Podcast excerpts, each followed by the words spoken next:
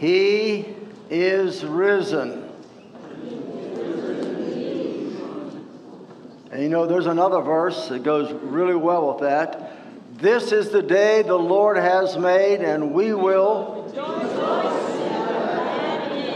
What a day to be glad in. We have the assurance that Jesus is resurrected from the dead, and the assurance that because he is resurrected, that all in Christ are resurrected to walk in newness of life. What a, what a promise, what a blessing. Uh, folks, God made us to be eternal beings.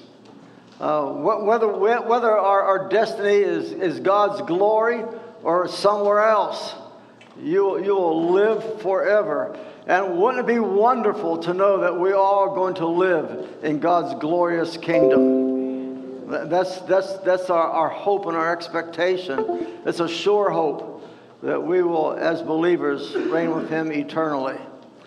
If you would please take your Bibles and turn with me to Matthew chapter 28, last chapter of the Gospel of Matthew, beginning with verse 1. Matthew writes, Now, after the Sabbath, as it began to dawn toward the first day of the week, Mary Magdalene and the other Mary came to look at the grave. And behold, a severe earthquake had occurred for an angel of the Lord descended from heaven and came and rolled away the stone and sat upon it. And his appearance was like lightning, and his clothing as white as snow. The guards shook for fear of him and became like dead men. The angel said to the women, Do not be afraid, for I know that you are looking for Jesus who's been crucified. He is not here, for he is risen, just as he said. Come see the place where he was lying. Go quickly and tell his disciples that he has risen from the dead. And behold, he is going ahead of you into Galilee. There you will see him. Behold, I have told you. Let us pray.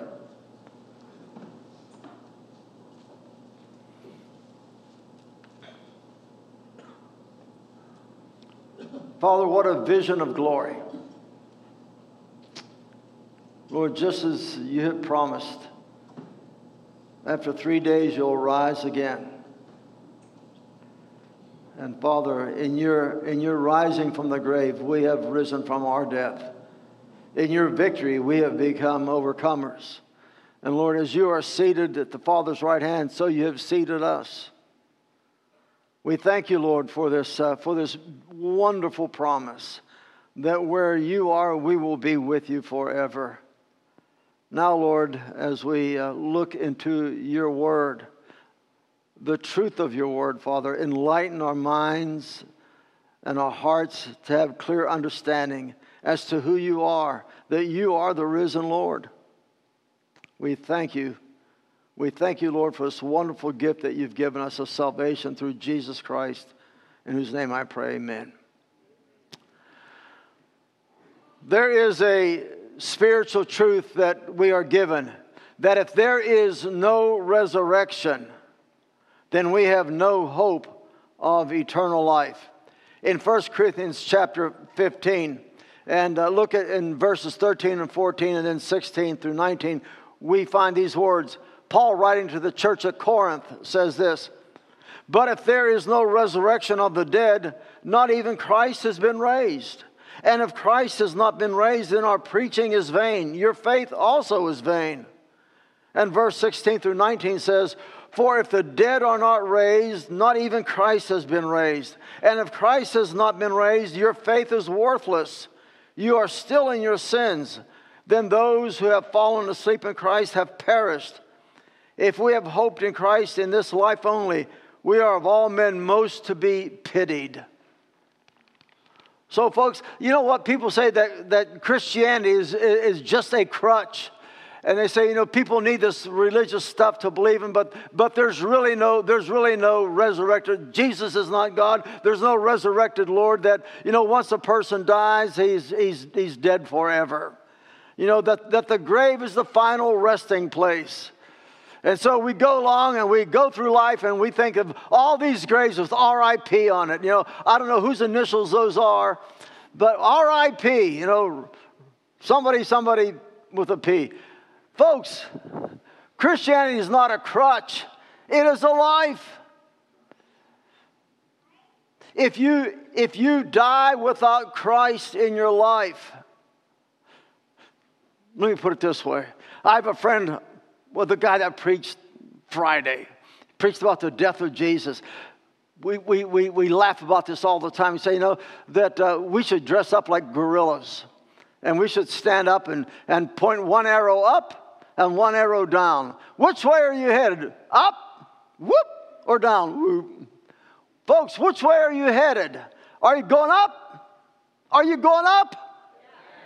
Or are you going down?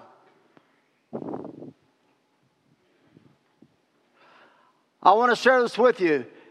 When you pass from this life, you will either meet God as your Redeemer or you will meet God as your judge. But meet God you will. Today's Easter, Resurrection Sunday. There's a church because there's a risen Christ. He went to the cross in our place, paid the sin debt for us, paid our death, bore our sins and his Father's wrath, and on that cross he triumphed over the powers of sin, hell, and Satan. He was buried in a borrowed tomb, and three days later it was announced by the angels from the realms of glory that he is not here, but he is risen. Eyewitnesses would attest to the fact that Christ had risen from the dead. In 1 Corinthians chapter 15 and, and verse 58, Paul, again writing to the church at uh, church at Corinth, gives us, gives us this word. The sting of death is sin, and the power of death is the law. But thanks be to God who gives us the victory through our Lord Jesus Christ. Therefore, my beloved brethren, be steadfast, immovable, always abounding in the work of the Lord, knowing that your toil is not in vain. Listen, folks, that what we do on this earth, we do it because we serve a resurrected Jesus. On the cross, He delivered us from our spiritual bondage, secured our salvation, robed us in righteousness, and has sealed us for eternity. Is it any wonder then why Paul writes that there's no resurrection, that we're of all men, of all people, the most to be pitied? Peter, in the sermon on the day of Pentecost, said concerning Jesus, You nailed him to a cross by the hands of godless men and put him to death. And then he says, But God raised him up again. And by his death and resurrection, the church is his redeemed people who are called into fellowship with him with a sure hope that there's about to come a day when there will be our adoption as sons and the redemption of our bodies. Folks, do you all understand this? That the body that we have right now, you're not taking this to heaven. Do you want to take that to heaven with you? Do I want to take this to heaven? Now, I know you think I have an athletic, you know, this, this guy must have been a center for the Lakers.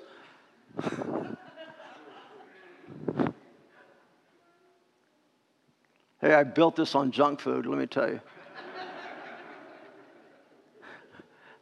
I do not want to take this to glory.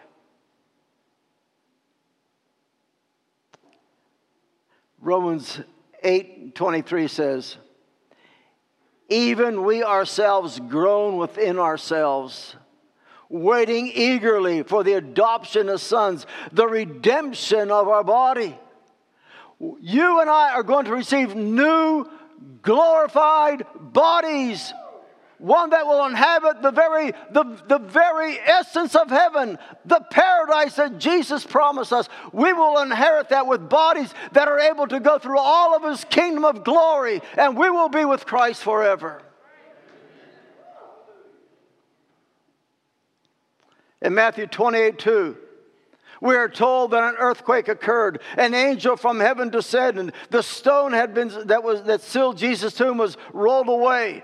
The Roman guards who secured the tomb became so, so fearful that way that they were like dead men. And then in verse 3, it is recorded that Jesus appeared out of the tomb.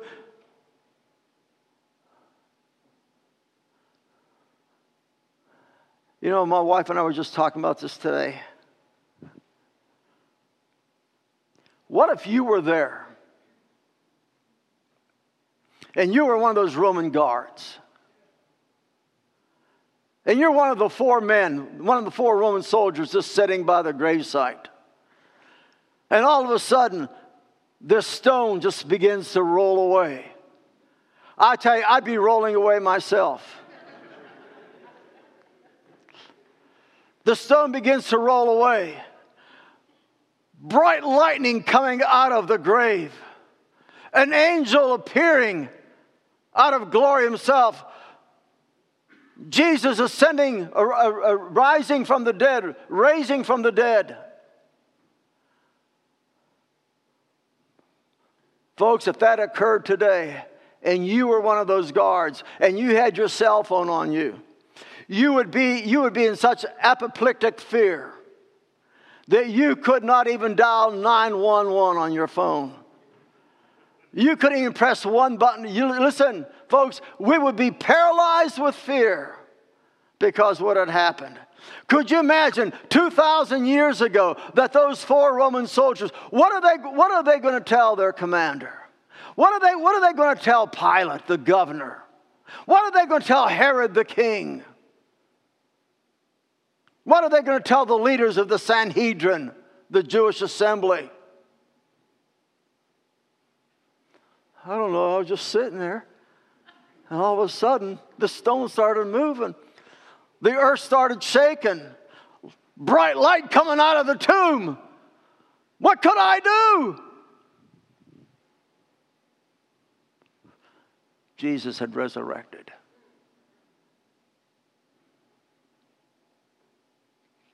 Earthquakes, angels, giant stones being moved, the appearance of a once dead man bright as lightning, brilliant white apparel being worn.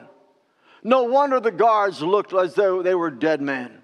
But wait a minute, if you think that this was amazing, now the resurrection was incredible.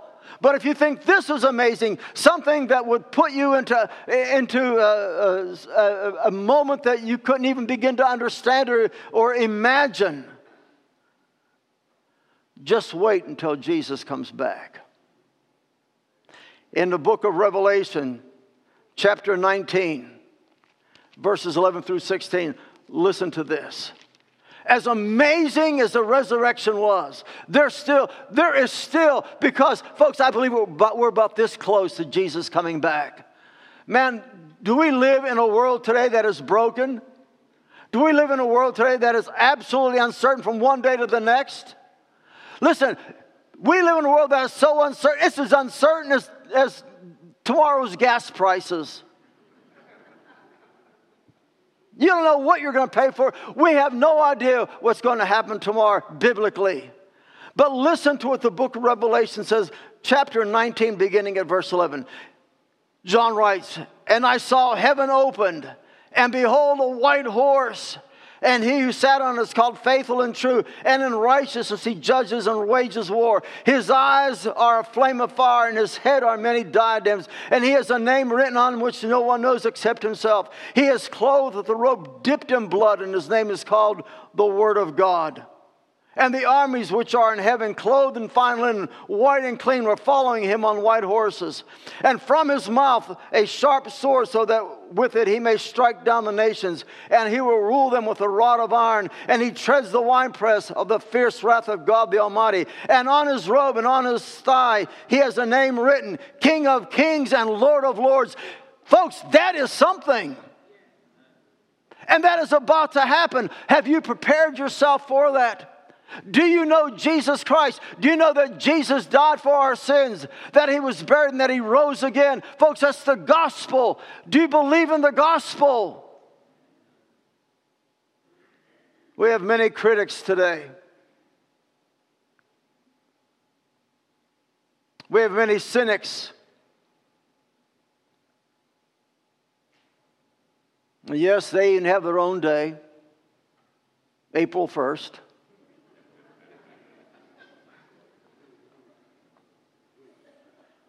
My friend, Jesus didn't just simply rise from the dead, but he arose into the eternal glory of the Father's right hand. He is the exalted Lord of glory and has been given a name above every name, that at his name, that there's coming a day when every knee shall bow, and there's coming a day when every tongue shall confess that the resurrected Jesus is the Lord of glory.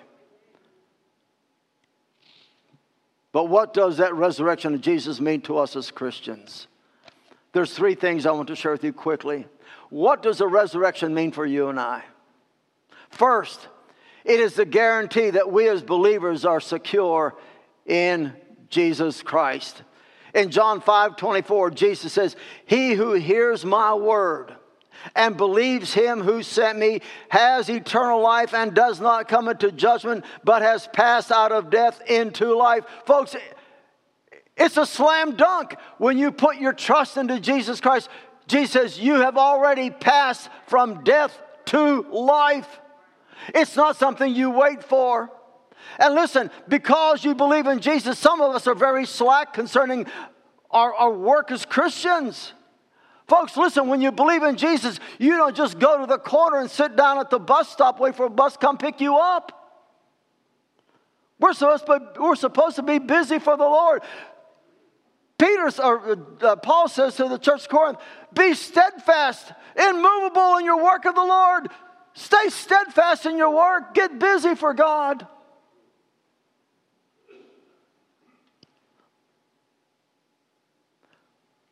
The person who's placed their trust in Jesus does not face final judgment, believes the court of heaven already acquitted due to the substitutionary work of Christ on the cross and by the validation of the, of the, of the person and life and work of Christ by God raising, excuse me, raising him from the dead.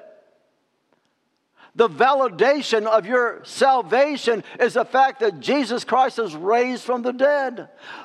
Listen, the validation, the validation of your security in Christ, your salvation, you're being sealed. The validation of that is that Jesus Christ has been raised from the dead.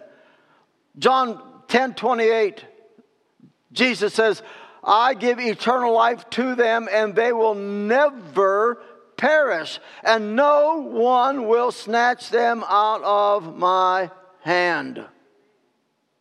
Let it suffice to say at this verse that the security of the sheep the security of the sheep does not rest in the hands of the sheep. It does not rest in the hands of the thieves nor of the wolves.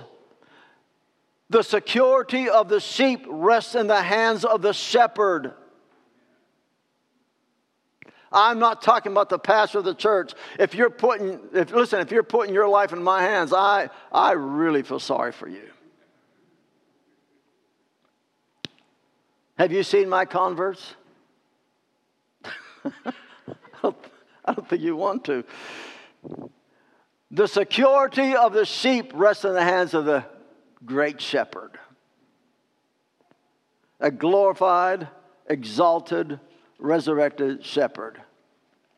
The second, the second thing, we are given the assurance that we as believers are seated with Christ we are seated with Christ. Ephesians 1:20 reads, which he brought about in Christ when he raised him from the dead and seated him in heavenly places. So here we not only have the validation of the atoning work of Christ and that being proven by his being raised from the dead, but we find that God also exalted him to the place of divine honor and glory by seating him at his right hand a position of power and authority. You know, I spent a number of years in the military. And one thing I learned, one thing I learned, I was a, served as a chaplain, that uh, when you have two officers together, put two officers together, do you know how to tell which one's the superior officer? The position they sit at. The commanding officer the commanding officer always has the junior officer to his right. If, if, if one is an admiral and the next guy down is a captain, now, a captain in the Navy is different than a captain in the other branches. Captain in the Navy would be like a colonel. But you have an, an admiral, which is a, a, an, an 08, and a, and a captain, which is an 07, and they're seated together. The captain sits at the right hand because the admiral has the authority and he passes that authority on from the right hand. Jesus is, the, is at the right hand of the Father.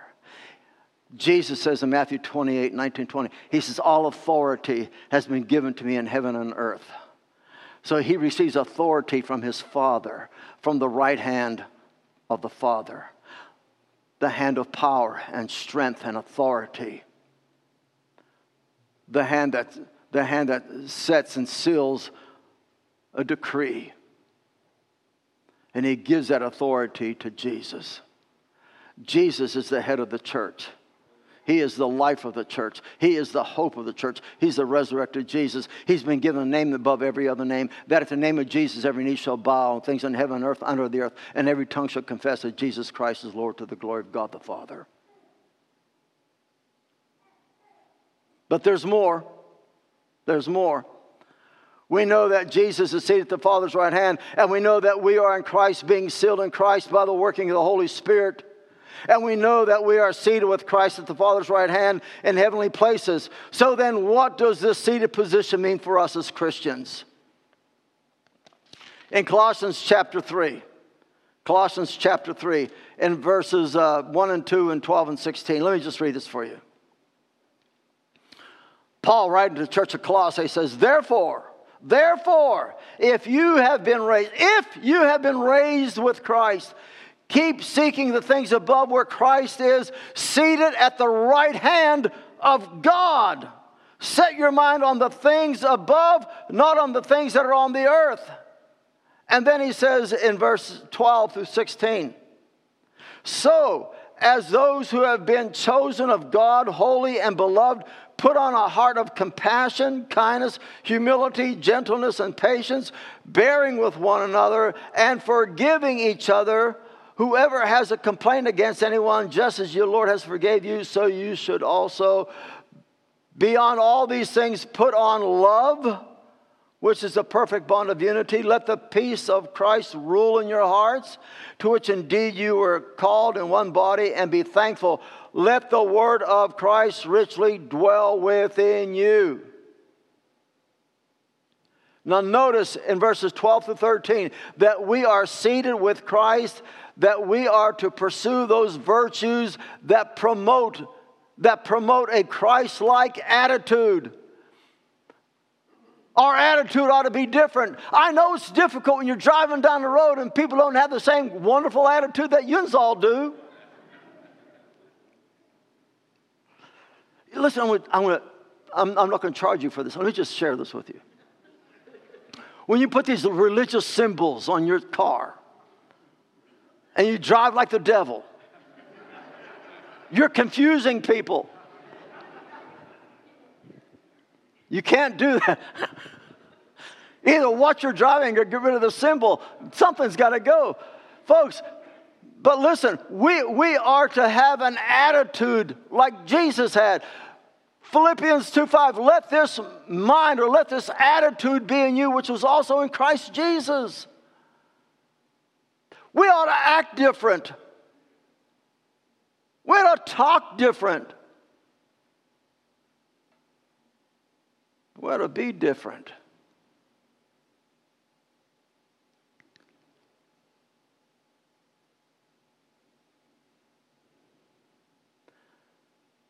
And in verses 14 through 16, what then is produced by the person in Christ who is raised with Christ?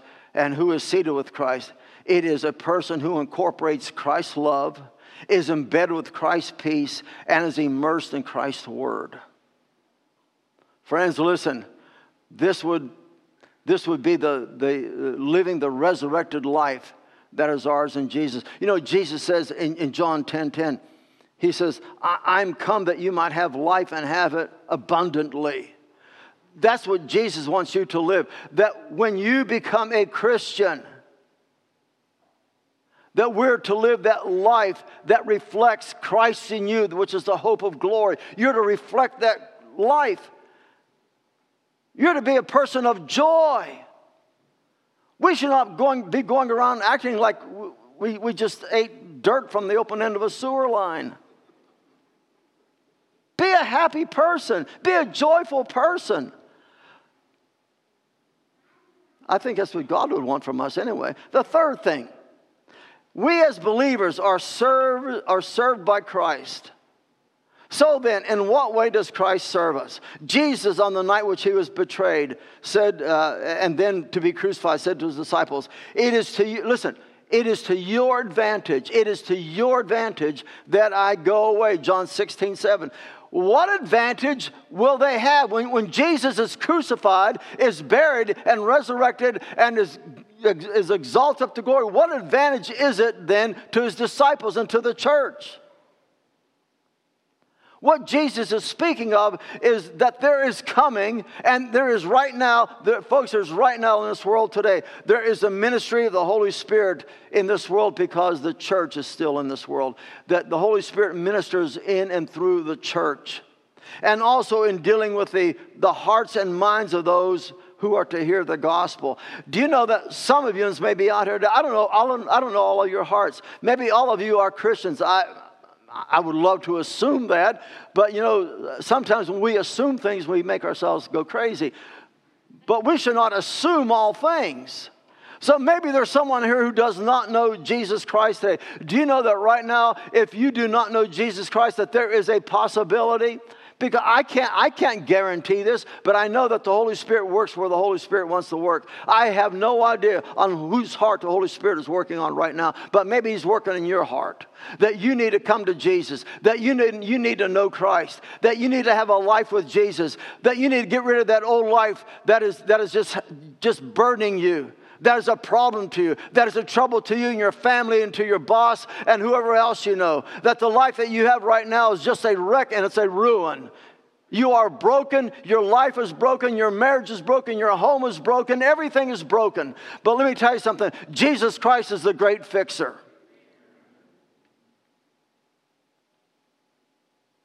And so maybe the Holy Spirit's dealing with your life right now.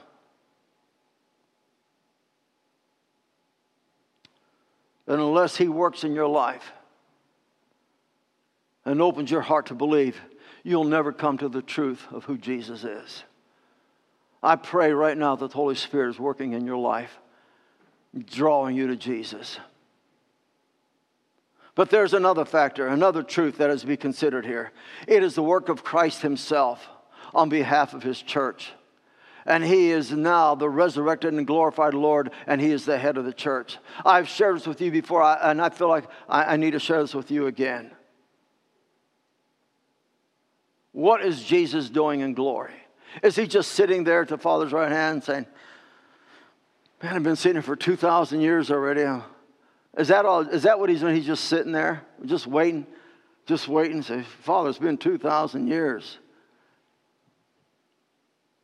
It's not what the scripture. See, listen to what the scripture says. The Bible says in 1 John chapter 2 and verse, and verse 1 that Jesus Christ is our advocate. When you sin, you have an advocate with the Father. Listen, when you blow it in life, you have an advocate with the Father, Jesus Christ. He is, he is your lawyer. He is your attorney. He is your advocate. He goes before the Father and says, Listen, my brother, my sister has sinned, but I died for them. And they put their trust in me. And because they've, they put their trust in me, and because I died for them, and their sins are forgiven, and I've imputed to them righteousness. Because of that, that sin cannot be held against. And listen, Christ's resurrected life and the righteousness given to you precludes sin that that sin because of the cross of jesus has been forgiven. It was forgiven at the cross it's forgiven in your present life and will be forgiven in the future. That you walk as god's son as god's child forever. He is our advocate. The second thing he is our intercessor. John 8 34 that jesus intercedes for you. He goes before the father and says you know I know, I know this guy's tough. I know this woman's hard. But that's my child. That's my child. And he prays, he prays for you to the Father. He intercedes for you. The third thing, he is our mediator. 1 Timothy 2 5. There's one mediator between God and man, that's the man Jesus Christ.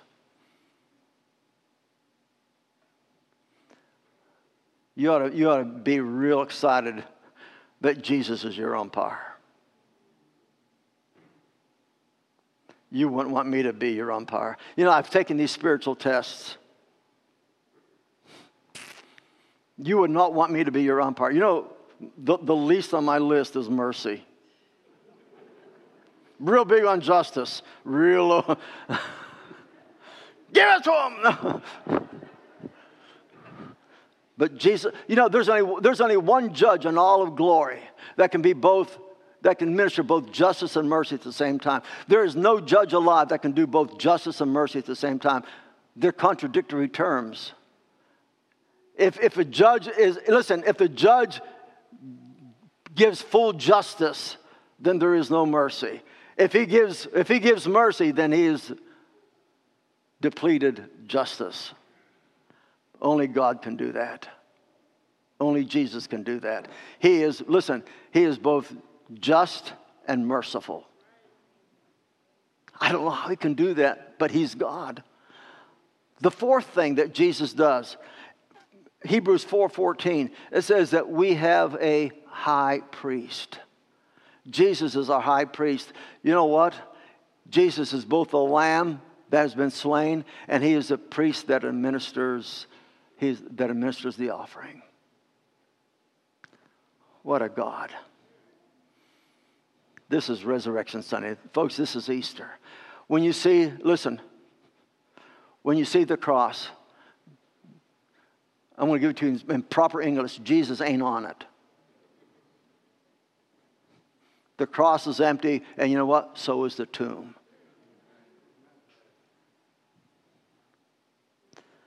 Today is Sunday, Resurrection Sunday. We have a living, glorified, exalted Savior and Lord, King of kings and Lord of lords. And just as he was named at his birth, just as he was named at his birth, so he is named in glory the angel says, His name is Jesus. Let's pray. Father, I thank you for, the, for, this, for this Easter Sunday morning. Bless your name, Lord. Bless your name. Lord, you're risen indeed. Father, if there is someone here that does not know you as the Lord and Savior of their life, Father, I just ask that your Holy Spirit will convict of sin, righteousness, and judgment. Lord, that is not our call to make. Lord, the church can't make that happen, Lord. Our convention can't make that happen. Lord, that is your work. We are called to share the word, to proclaim the message, the good news of Jesus, the gospel that Jesus died, was buried, and rose again. Lord, I ask that if there is someone here that needs to meet you today, receive you as their Savior, Lord, I pray that you will do that work in their life. Lord, draw those whom you have called, draw them to your side, Father, and may we celebrate with them. On this Easter Sunday morning, may we celebrate together with them. What a wonderful, wonderful, amazing thing you've done in their life. We ask it in Jesus' name, amen. My friend, simple question Do you know Jesus as your Lord and your Savior? If you do not, and you believe in your heart that you need to come to know Him as your Savior, I'm going to ask you, as we sing today, as we stand together, let's all just stand. As we stand, as we sing, I want to ask you to just step out of your seat and come on down here. Let me pray with you. Let me pray with you. I would love to set up an appointment with you where we can sit down in my office. And, and I don't want to just take 30 seconds and talk to you here. I, I, think it's worth more than that. I would love to invite you to come and visit with me in my office. Where if you have any Bible question about concerning your salvation, or, or, whatever, listen, I would love to talk to you about how you can have a relationship with Jesus Christ and know for certain, according to God's word, that Jesus Christ is the King of Kings and Lord of Lords, and they can be your Savior.